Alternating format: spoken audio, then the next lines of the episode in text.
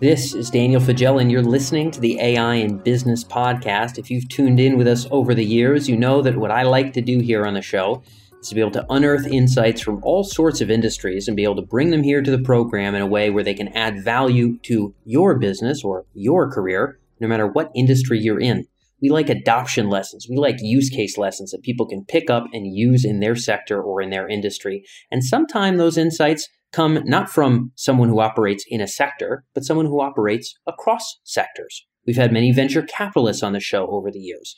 We've had many folks that are working generally on technologies like computer vision or broadly on different kinds of software like AI platforms.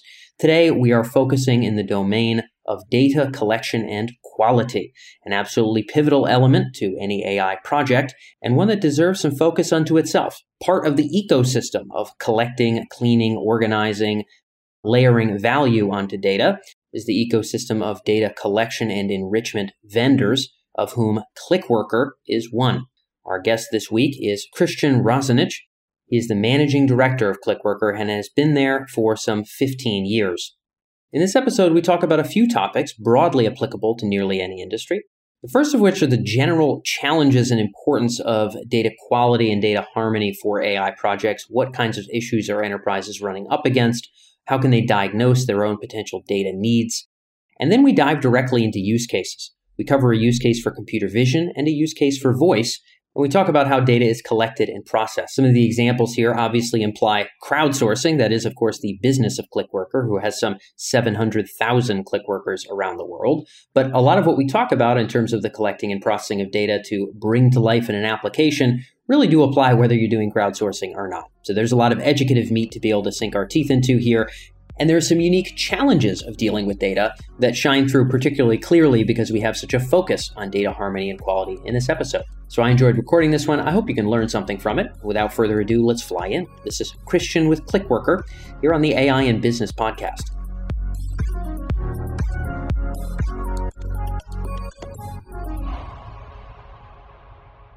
So, Christian, welcome to the program. Hi, Dan. Hello. I know today we have a lot to cover in terms of use cases around the quality of data and its role in the enterprise, but I wanted to start us off by talking about the world that you're very up close and personal with, which is basically the importance of data quality in the enterprise. What makes this critical for achieving ROI and making our use cases come to life? How do you like to explain this to an executive audience? So, I mean, ClickWorker has been in the market for over 10 years, you know, doing different crowdsourcing projects. But one thing we observed over the last four years is that AI technology has become more important for a lot of clients of ours. And many of these clients are actually investing into developing new AI technologies and processes. And there is a large need for data which needs to be accurate and which needs to be diverse in order to make this in, sort of this development successful. And according to a recent IDC report, it's estimated that more than 600 billion will be spent this year on new technologies to work, also driven by a lot of current situations like the pandemic, but also a lot of working online. So things like cloud technologies and crowdsourcing as well, but also AI, ML development brings up most of the chunk of this investment.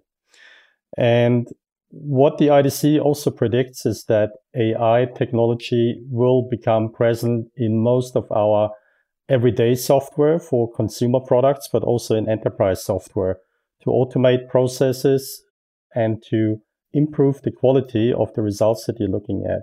So this is where we address the need of our clients in order to help them to develop these AI technologies by providing quality assured data. And it is really important to have two things delivered with the data. One is to make the data meaningful for the type of work that the AI should be solving, but also to provide diverse data that it can generalize on the situation rather than just training a specific pattern. And this is a challenge in its own to provide the high quality of data, but also the diversity in the data to make the AI algorithm as an outcome meaningful for a lot of everyday situation that you can do. Got it. And so I know we're going to get into making this tangible with some use cases, but I'd, I'd love to dive into sort of what you're opening up here on the big picture of business value. We've certainly mm-hmm. seen your space, you know, explode in the last four years with all the various players that are sort of in the data enrichment, data labeling. Clearly, there is a demand not just among big tech, but now moving into general enterprise. You mentioned sort of having quality data. You mentioned having data that maybe is free of certain kinds of biases or is diverse enough for us to feel confident training our algorithms. Why is this so hard for many enterprises to do on their own?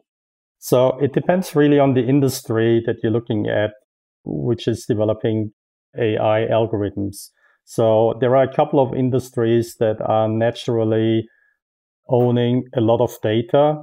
Let's say companies like phone developers or search engines, they are possessing a lot of data in terms of search behavior, in terms of content. But because of GDPR rules and data privacy rules that have been imposed in many countries worldwide, a lot of this data cannot be used for training AI data. So there's a legal sort of restriction on how you can use the data. And in order to, to train your AI system, or your AI process, you need to have some originate, legitimate data that you can source. So that's the first challenge. The second challenge is in many industry, it's really hard to actually attain the data. If you think of a startup or a smaller company that requires specialized information about users, let's say ID cards from or driver's licenses from worldwide users, this is typically not something that any company would have sort of in their portfolio that they can access in order to train the data. So in this case, they need to reach out to companies helping them to, to source the data and then also to ensure that the quality is correct and the data is legitimate from the users they are providing the data. Got it. Okay. So myriad sort of hurdles to having this stuff done in house, reasons that people are going out of Correct. their own organizations. And again, we're certainly seeing a lot of that across industry. And that's leading to a whole lot of new capability in different domains. A lot of obviously the data labeling and enrichment work is done mm-hmm. around NLP, but also around video and images. When it comes to kind of a tangible use case on the visual side, you know, vision, images, etc. What's a what's a real business case that we can talk about from your guys' perspective and experience at Clickworker that can bring this to life? You know, how we can level up this data so it can be used in, in our actual enterprise. Mm-hmm. Yeah. So let's take an example of one of our clients who was uh, contacting us and was requesting selfie photos, selfie images of users in order to do facial authentication, so recognizing a certain person, but also to sort of read the expression of the person. You know, is it an angry person?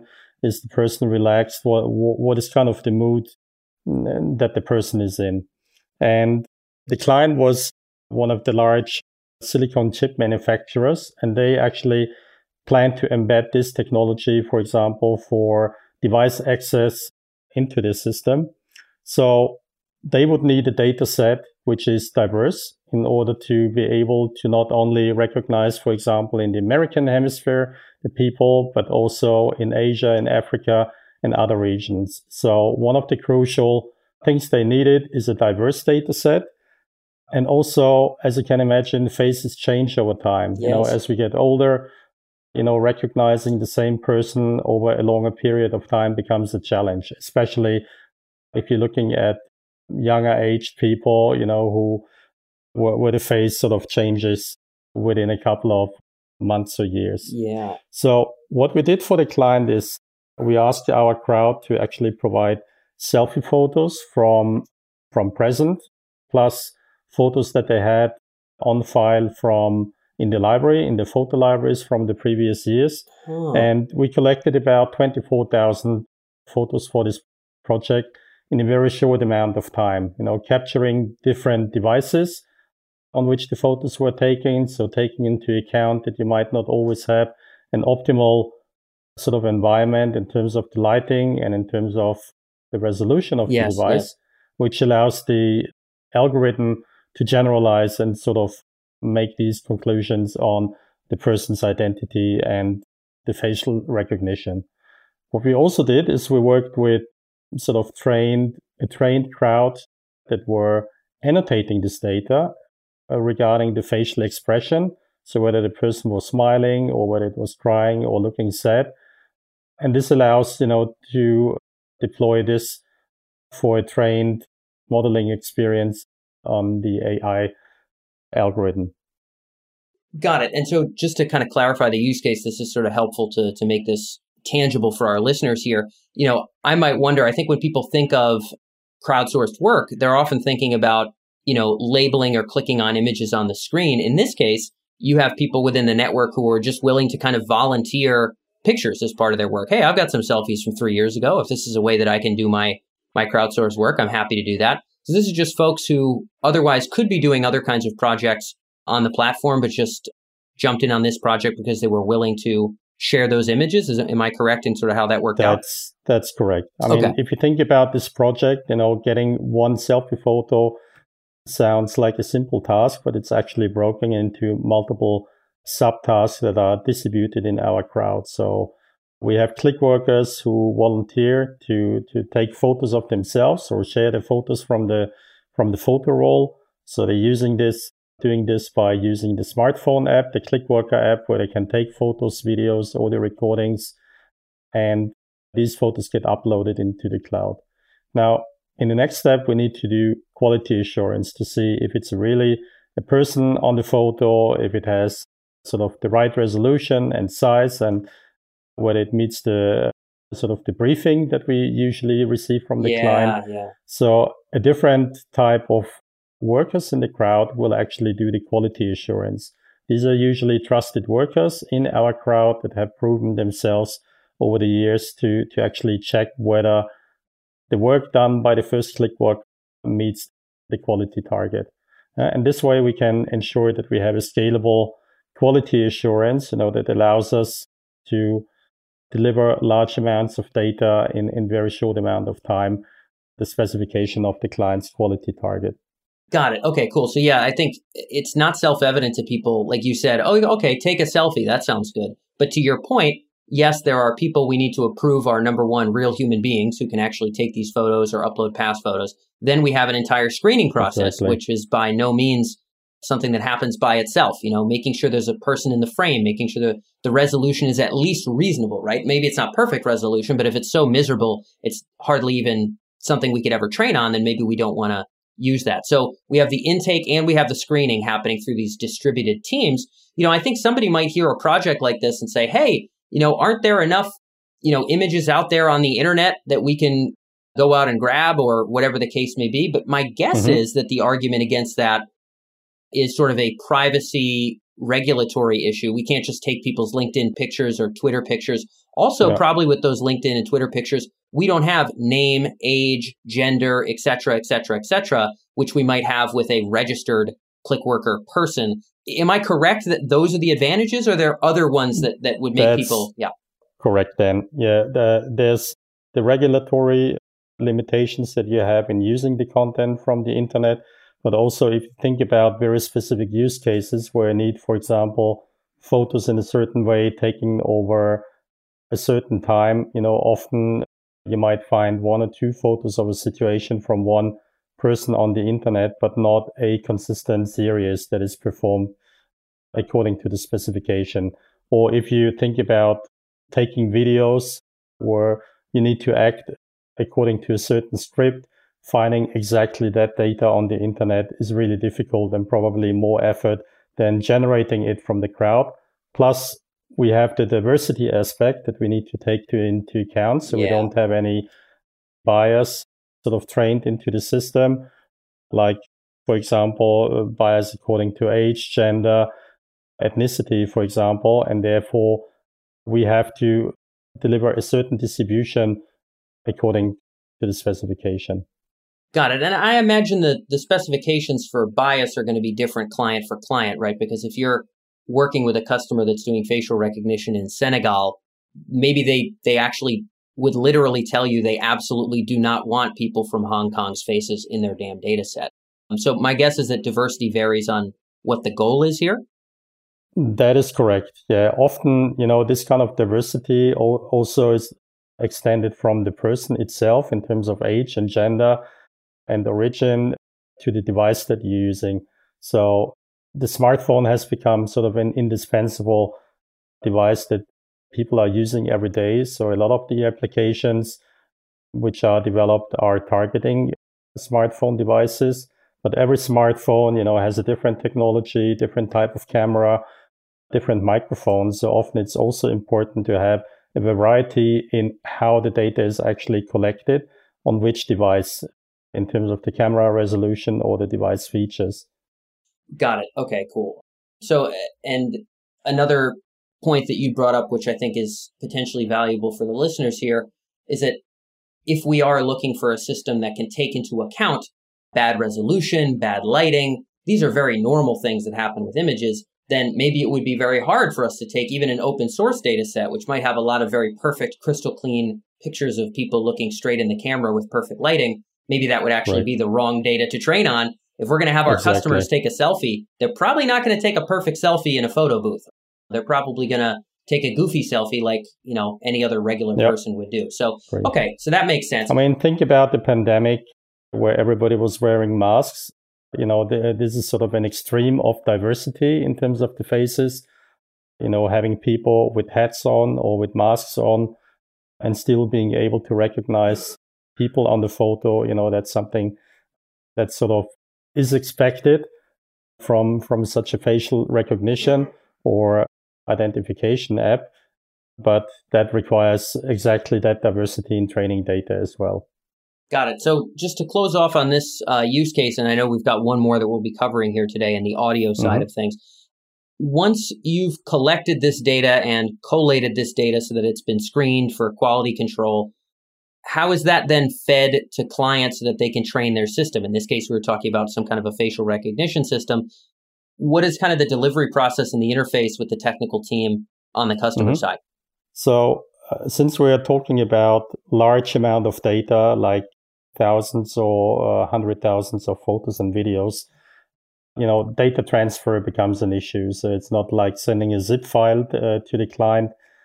So what we provide is a, a cloud-based storage that the client can access, where they can sort of download the assets, the photos, the audio recordings, plus metadata that we prepare for the client. So that could be, you know, these kind of annotations that our crowd was deriving from the photos in a CSV or JSON format that the customer can download and use this information to feed into the AI ML process or the pipeline for training.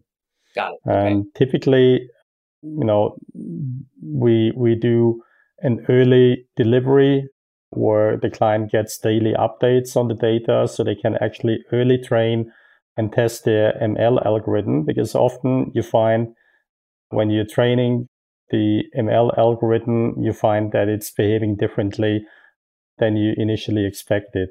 Often because the data, even though the specification might be very sort of fine detailed, you often find information in the data that you didn't expect or situations that you didn't expect. So in that case, the client can continuously monitor how the AI algorithm sort of develops and how the learning process is proceeding. And we can on the fly adjust the project if needed in terms of adjusting the briefings for our click workers to address this kind of special situation. Got it. Okay, cool. So, yeah, obviously feeding this into a pipeline and turning it into something that's deployable is pretty darn critical. Firms in your shoes being able to have a handoff process, definitely part of the mix here. And uh, speaking of use cases, there's many, many more we could cover. I think audio is going to be number two here today. We have just seen a lot in this domain in terms of data labeling and enrichment. That's From there's yeah. there's stuff going on inside of vehicles. Everybody's excited about the future where we can talk to our car and have it do things or show us things. There's obviously, like you had said, the mobile phone is ubiquitous. And so there's so many kinds of prompts and use cases for mobile.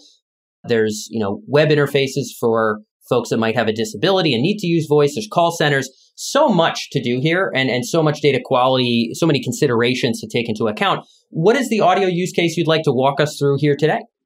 Yeah. So as I was saying, you know, voice commerce is one of the drivers and we've seen that in the last two years actually picking up a lot on that. A lot of these technologies are already well developed in terms of understanding what users are saying, but they actually reach the limits when it comes to understanding dialects and comprehending what has been said.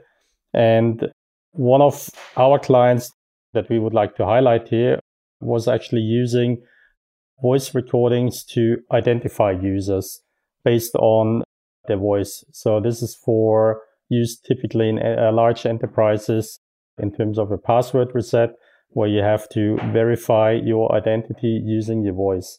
You know, the voice is like your personal fingerprint, which is very hard to actually make up. And that is often used in, for example, telephone banking applications where you need to dial in and where uh, sort of the system wants to verify that it's really the person that is claiming to be on the other side of the phone. So what we did in this case is to collect audio recordings from from the click workers. But the challenge here was if you think about your voice, you know, uh, your voice changes with the daily mood that you would have. Yeah. So yeah, in the yeah, morning, yeah. Uh, you know, you might still be a bit cranky from from the night before having a, a drink too much, or you know, you feel depressed. Your voice will sound very different to to a happy person, even though it's the same person. So the challenge here was to actually collect audio recordings over time from the same person. So we asked the click workers to, to record three to five recordings per session with a delay of two, three hours per day. Uh, so we could, uh, could actually get uh, sort of a daily diary of what the voice of a certain person sounds like. And we did that in total for about 25,000 participants over the time. And that gives you a good sample that you can actually start training. Yeah. So, okay, this is interesting. So, the specific use case and the reason that you actually had click workers on this job was not simply for collecting voice samples, but was the very narrow use case voice samples throughout the day? Was it basically tracking change of voice from wake up Correct. to bedtime? Yes. Okay, so that yes. that was it. My guess is there's also, if we're looking to identify somebody by their voice, probably, and I don't know if this fit into this use case, and if so, it's fine if it didn't. But it would seem to me that if we're detecting somebody by their voice, just like with images, we're going to have different resolutions. Some people are going to be recording in a tiny apartment in the middle of Bangalore where you're going to hear motorcycles honking outside and, and you're going to hear right. a lot of noise. Other people are outside on their porch when they're making these recordings and there's nothing but miles of trees in front of them or something like that. So my guess is that that's an element when we talk about diversity, it's not just race and gender stuff. That's an element of of sprinkling that diversity. Device. Yeah, exactly. Yep. And that's what we have built into our platform that we can actually simulate different situations. So to think back 20 years, you know, when you had a regular phone line, you know, with only limited bandwidth. You know, the, the voice sounded very different to sort of the high quality audio that you get offered on an IP based phone today. Yeah, so capturing these different kind of situations in, in the audio recordings in terms of diversity is really important to make it apl- uh, applicable to different environments. Got it. So we've got different times of day. We've got different environments where people are doing recordings. I would imagine, you know, every now and again, people are commuting in their car or something like that. There's all kinds of variation exactly. that we wanted to do there. So, okay. So we're looking for, in this case, the same kind of thing. We're looking to identify a person by their voice. And in order to do that, we need a lot of examples of voices and we need those voices in different environments. We need, well, the, the real control here was different times of day. Was there a mandate for I can imagine there's a lot of variation, right? So you go out to your click workers and you say, we need a diversity of data for identifying you by your voice. We want you to say this one sentence. We want you to say it these seven times a day. Okay, that's one mm-hmm. strata of variation. Another strata might be we want you to say it loud and say it soft. Another strata might be we want you to be inside the smallest room in your house and we want you to be outside. That's correct. You know, all yeah. those different. So, this so, is this was mandated, and it's very similar to when we do photo harvesting. You know, uh, the same applies for audio. So, you know, there, there's always kind of a briefing for the click worker, which tells them what environment should be. Should it be a noisy environment? Should it be a silent environment? Uh, and we can actually measure that in, in terms of the quality assurance. And of course, there are instructions for, for the click worker telling them, you know, should it be whispering? Should it be speaking out loud? So that you also have this kind of variation in, in the audio recording to challenge, for example, signal noise ratios when you're training the ML algorithm. Got it. So, okay. So it's in the mandate again, there was sort of a, hey, we need these kinds of variation and this kind of variety. In this particular use case, were you working with one language or were there also language considerations we needed to take into account into this kind of an application?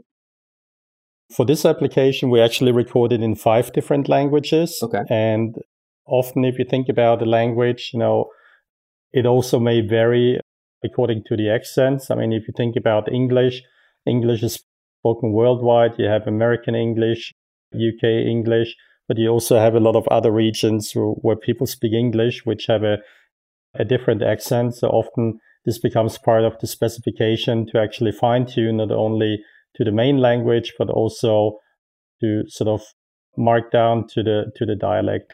And that's something, you know, which typically cannot be accomplished by a BPO, you know, where you might have people sitting in a call center at a certain location. They can simulate different devices, but, you know, finding these people in a critical mass with all these kind of long tail demographics, you know, is difficult. And therefore the crowdsourcing model is working really well for these kind of situations to find sort of the needle in the haystack that you might need in order to fill that kind of demographic box. Got it. And so this is kind of helpful. And because we have the time, I'll, I'll kind of end on one question to make some of these things practical for some of the listeners tuned in. Two things that you've brought up, which I think might be self evident, but honestly are worth reminding ourselves if, for our listeners here with data needs. It seems as though if you're working, if you have data requirements that are in no way in any kind of acquirable or open sourced sort mm-hmm. of place, and if you have very diverse needs for the kind of data that you might require, this might lead you in the direction of kind of the crowdsourced approach to being able to fill this in. Let me ask you this, Christian, as kind of a final question. For leaders, what are some of the things that you'd, you know, advocate that they think about when they assess their own data needs? You know, they've got ideas for all the cool capabilities they want, but they should also be thinking no. about what's realistic. What's your advice for them? I think one advice is to spend enough time understanding the data that you have or the data that you're harvesting. Spending a lot of time in understanding the demographics, the technical parameters of your data is really crucial because most of the uh, of the projects for AI and ML training actually fail because the original data either doesn't have the quality or doesn't have the diversity. And with sort of the upcoming regulations in terms of in Europe, for example, the AI ML Act where you need to ensure diversity also in the algorithms that you're deploying, you know, this, this becomes really important for enterprises. Got it. Okay. So good advice for people kind of taking a look at what their existing assets are, what their needs might be. And to your point, also, what are those regulatory considerations? That's something that we started off with and now we're ending with again. I think over here in America, Christian, many of, you know, our enterprise readers, subscribers are pretty darn aware that some of those same regulations may be creeping their way into North America too. So certainly yeah actually actually the situation changes rapidly so yes, if you look yes, at yes. the regulatory frameworks worldwide you know europe has been sort of the first region advocating gdpr but you can see even in the us a lot of member states like california for example the consumer act or in other member states in the us but even in asia a lot of countries that are sort of making data use regulations more strict. And that also becomes, you know, a challenge for AI ML training and sourcing this kind of data. Yeah, B- big considerations for subscribers. I know that regulatory changes are major drivers of technology adoption. We happen to know that. Mm. And certainly there are major considerations for how to approach AI. So that may that may very much influence the way that people take in data and handle the data that they use. Christian, I know that that's all we have for time, but I'm glad we got to cover both use cases and get into some great executive advice. Thank you so much for joining us today. Thanks very much for the interest, Dan.